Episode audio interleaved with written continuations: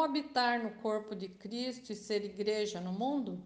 Peçamos ao Senhor esta graça de não ter medo, de não maquiar a vida, de tomar a vida como ela vem e buscar resolver os problemas como fizeram os apóstolos e buscar sempre o encontro com Jesus, que está sempre ao nosso lado.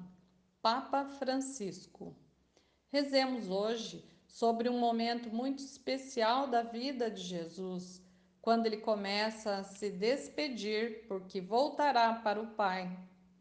Jesus dá sinais com suas palavras de que a volta ao Pai está próxima. Assim, ele pacifica o coração das pessoas.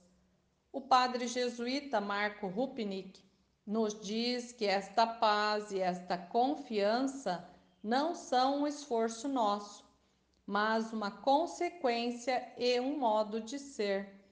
Pois o lugar preparado para nós é o corpo de Cristo, ali devemos habitar. No Evangelho de João, capítulo 2, versículo 21, Jesus fala de seu corpo como o templo, e é nesse templo que devemos habitar.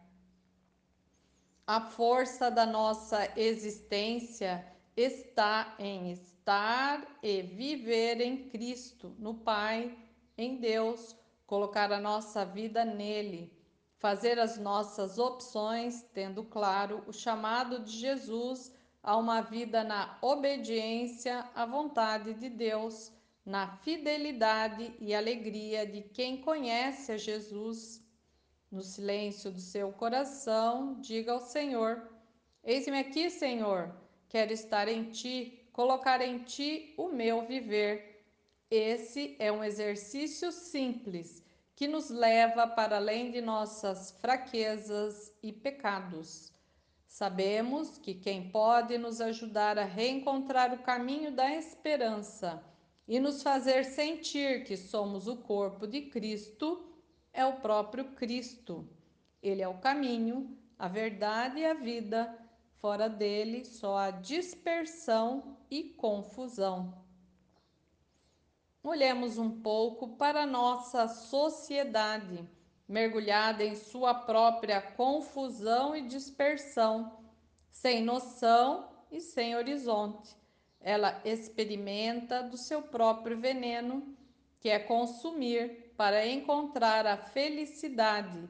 Contudo, está caindo em um poço sem fundo, pois consumir significa criar compulsão, gerando mais fraqueza, fragilidade e escravidão. A experiência de ser corpo de Cristo nos liberta e nos coloca de um modo especial no mundo, como pessoas livres e desapegadas. Santo Inácio, em uma de suas cartas, diz que a pobreza, vida simples, desapegada, mata o verme da riqueza, que é a soberba, que afeta a muitos ricos. O desapego extermina com a sanguessuga infernal da luxúria. Ou seja, quando somos soberbos, temos dificuldades de nos confiar a Deus pois o dinheiro e o poder nos sobem a cabeça.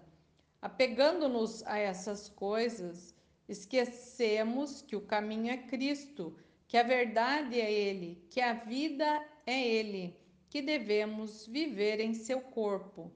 Quando nos afastamos dele, buscamos viver as nossas aventuras sozinhos, longe do projeto de amor de Deus para a humanidade que é justiça, amor, fraternidade.